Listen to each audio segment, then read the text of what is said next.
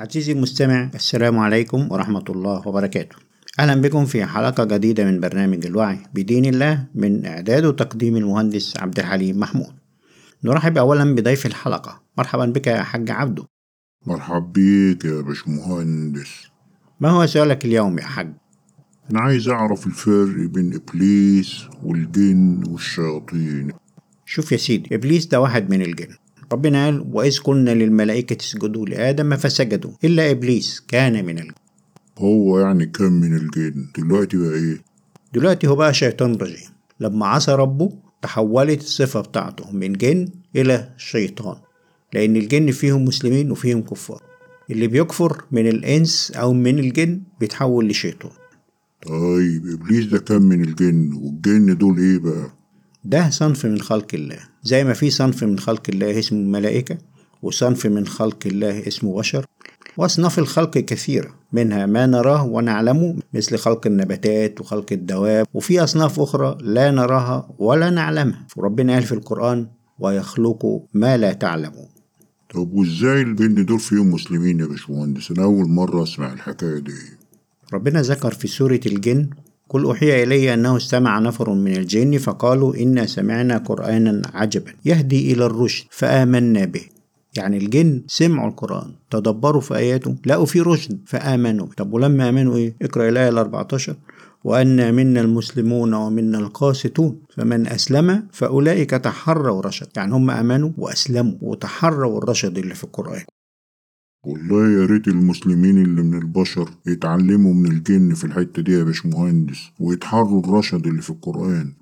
طيب يا باشمهندس شياطين الجن دول نعمل معاهم إيه يعني؟ شوف يا سيدي كل شيطان من ذرية إبليس مسلط على إنسان من ذرية آدم بمهمة واحدة. إيه هي؟ كتب عليه أنه من تولاه فأنه يضله ويهديه إلى عذاب السعير.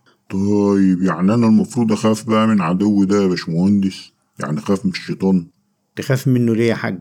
هو الجن ولا الشيطان دول عباد ولا آلهة؟ لا طبعا عباد لا إله إلا الله طيب إذا كانوا عباد بتخاف منهم ليه؟ ما يمكن أنت أقوى منهم، ما أنت عبد وهم عباد، هل هو مسلط عليك بسلطان ولا بقوة؟ طبعا لأ، هو كل اللي يقدر عليه إنه يوسوس لك، وأنت عندك الاختيار إنك تقبل أو ترفض، تستجيب فتتبعه أو تستعيذ بالله من الشيطان الرجيم فينحرق.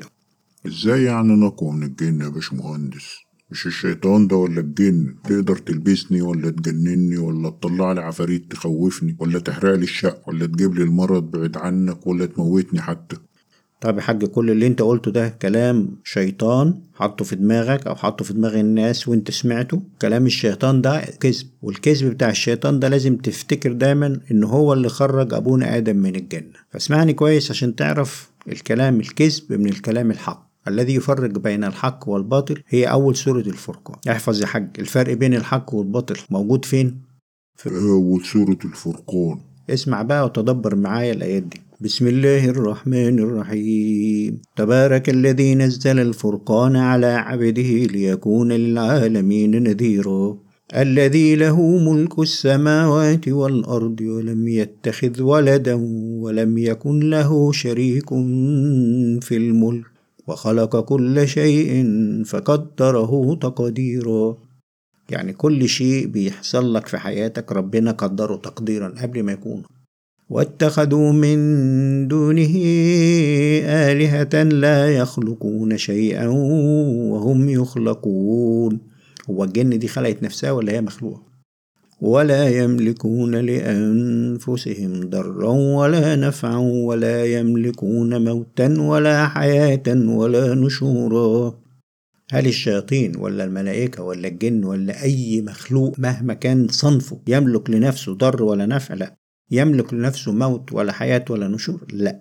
وفيه ناس كتير ما تعرفش خطورة موضوع الشرك بالله ده. الناس مفكرة إن الشرك بالله يعني نعبد الأصنام لكن الحقيقة إن الشرك إنك تؤمن إن أي مخلوق من الجن أو من الإنس أو حتى من الملائكة أو حتى الرسل تملك لأنفسها ضرا أو نفعا أو تملك لأنفسها موتا أو حياة. إذا أمنت إن حد يملك أي من هذه الأشياء لنفسه أو لغيره يبقى أنت أشركت بالله. إيه هي نتائج الشرك؟ نتائج الشرك مش بس بتخلي الإنسان يكفر بربه ويخسر آخرته لأ. إنما كمان بيخسر دنيته كلها ويعيش باقي عمره في ذل وطاعة وتسليم كامل للطرف اللي بيهمك إنه يقدر يضرك أو ينفعك. ودي حالة من الهوان ربنا نفسه مرضاش على عباده الكافرين منهم. عشان كده ربنا بيقول إيه؟ إن تكفروا فإن الله غني عنكم. لكن إيه؟ ولا يرضى لعباده الكفر. ما يرضلكوش الذل ده والهوان ده والضياع ده امال نعمل إيه يا رب؟ وإن تشكروا يرضه لك. يعني انت اشكر ربنا على اللي قسمه لك من العطاء أو من البلاء واعلم إن ربنا أرحم بيك من نفسك. آمنت بالله يا باشمهندس. وعرفت إن ربنا وحده هو اللي بيقدر كل شيء. لكن يا باشمهندس يعني الشيطان أقوى ولا الإنسان أقوى؟ الإنسان المؤمن أقوى من الشيطان. ما تقولش بقى الإنسان أقوى ولا الشيطان أقوى. قول المؤمن أقوى ولا الشيطان أقوى. فالإجابة المؤمن أقوى. طيب وإيه الدليل يا باشمهندس إن المؤمن أقوى من الشيطان؟ شوف يا سيدي أنا هديك تلات أو أربع أدلة. نمرة واحد المؤمن أقوى من الشيطان في المقام. مقام المؤمن عند الله كبير. أما الشيطان فمقامه صغير عند الله. المؤمن ربنا خلاه الملائكة تسجد له. لكن الشيطان ربنا صغره قدام الملائكة قدام آدم حتى. فقال له فاخرج إنك من الصاغرين. يعني ربنا صغره. لما ربنا صغر الشيطان يبقى أصغر من النملة يمكن أصغر من الفيروس نفسه اللي إحنا ما نقدرش نشوفه. تاني حاجة بتثبت إن المؤمن أقوى من الشيطان إن كيد الشيطان ربنا كتب في القرآن إنه ضعيف فقاتلوا أولياء الشيطان. إن كيد الشيطان كان ضعيفا. تالت حاجة هو إن المؤمن له مستقبل آمن فالمؤمن الذي يعمل صالحا ربنا وعده بالجنة. أما الشيطان فموعود بجهنم مش بس هو هو وأتباعه. ربنا قال له إيه؟ قال أخرج منها مذءوما مدحورا لمن تبعك منهم لأملأن جهنم منكم أجمعين. وقال له فاخرج إنك رجيم وإن عليك لعنتي إلى يوم الدين. فبعيد عننا الشيطان ده ملعون أنا خاف منه إزاي؟ ولا هو يبقى أقوى مني إزاي؟ وإذا كنت أنا مؤمن بالله نفسه سبحانه وتعالى. رابع شيء إن المؤمن أقوى من الشيطان هو إن المؤمن عنده تأييد من الله.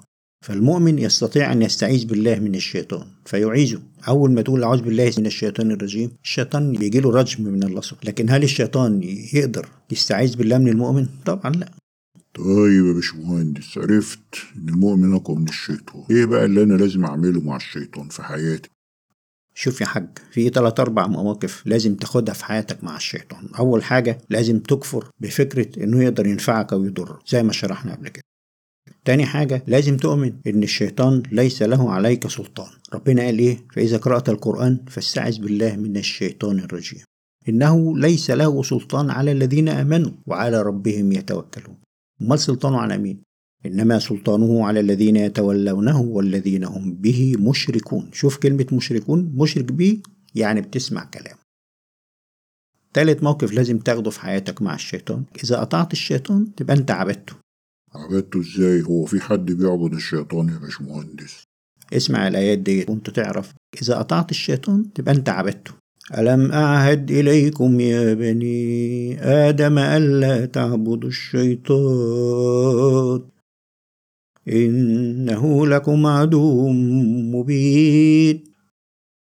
وأن اعبدوني هذا صراط مستقيم. يعني يا تعبد الشيطان يا تعبد الله. سمعت كلام الشيطان يبقى أنت عبدته. ولقد أضل منكم جبلا كثيرا أفلم تكونوا تعقلون.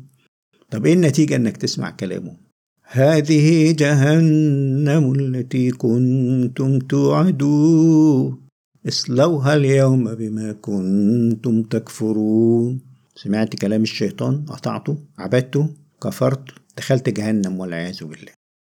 رابع موقف لازم تتخذه مع الشيطان. زي ما قلت من شوية إنك لازم تتخذه عدو. ربنا قال لك إيه؟ إن الشيطان لكم عدو فاتخذوه عدوا. ليه يا ربي؟ إنما يدعو حزبه ليكونوا من أصحاب السعير. آخر حاجة لازم تتخذها دايما مع الشيطان. لما تحس إنه في وسواس جالك تقوم تفتكر الآية اللي ربنا قالها إيه؟ إن الذين اتقوا إذا مسهم طائف من الشيطان تذكروا. تذكر ربنا فتستعيذ بالله. فإذا هم مبصرون جزاك الله خير يا باشمهندس. وجزاك كل خير يا حاج عبده. وإلى هنا تنتهي حلقة اليوم من برنامج الوعي بدين الله من إعداد وتقديم المهندس عبد الحليم محمود. والسلام عليكم ورحمة الله.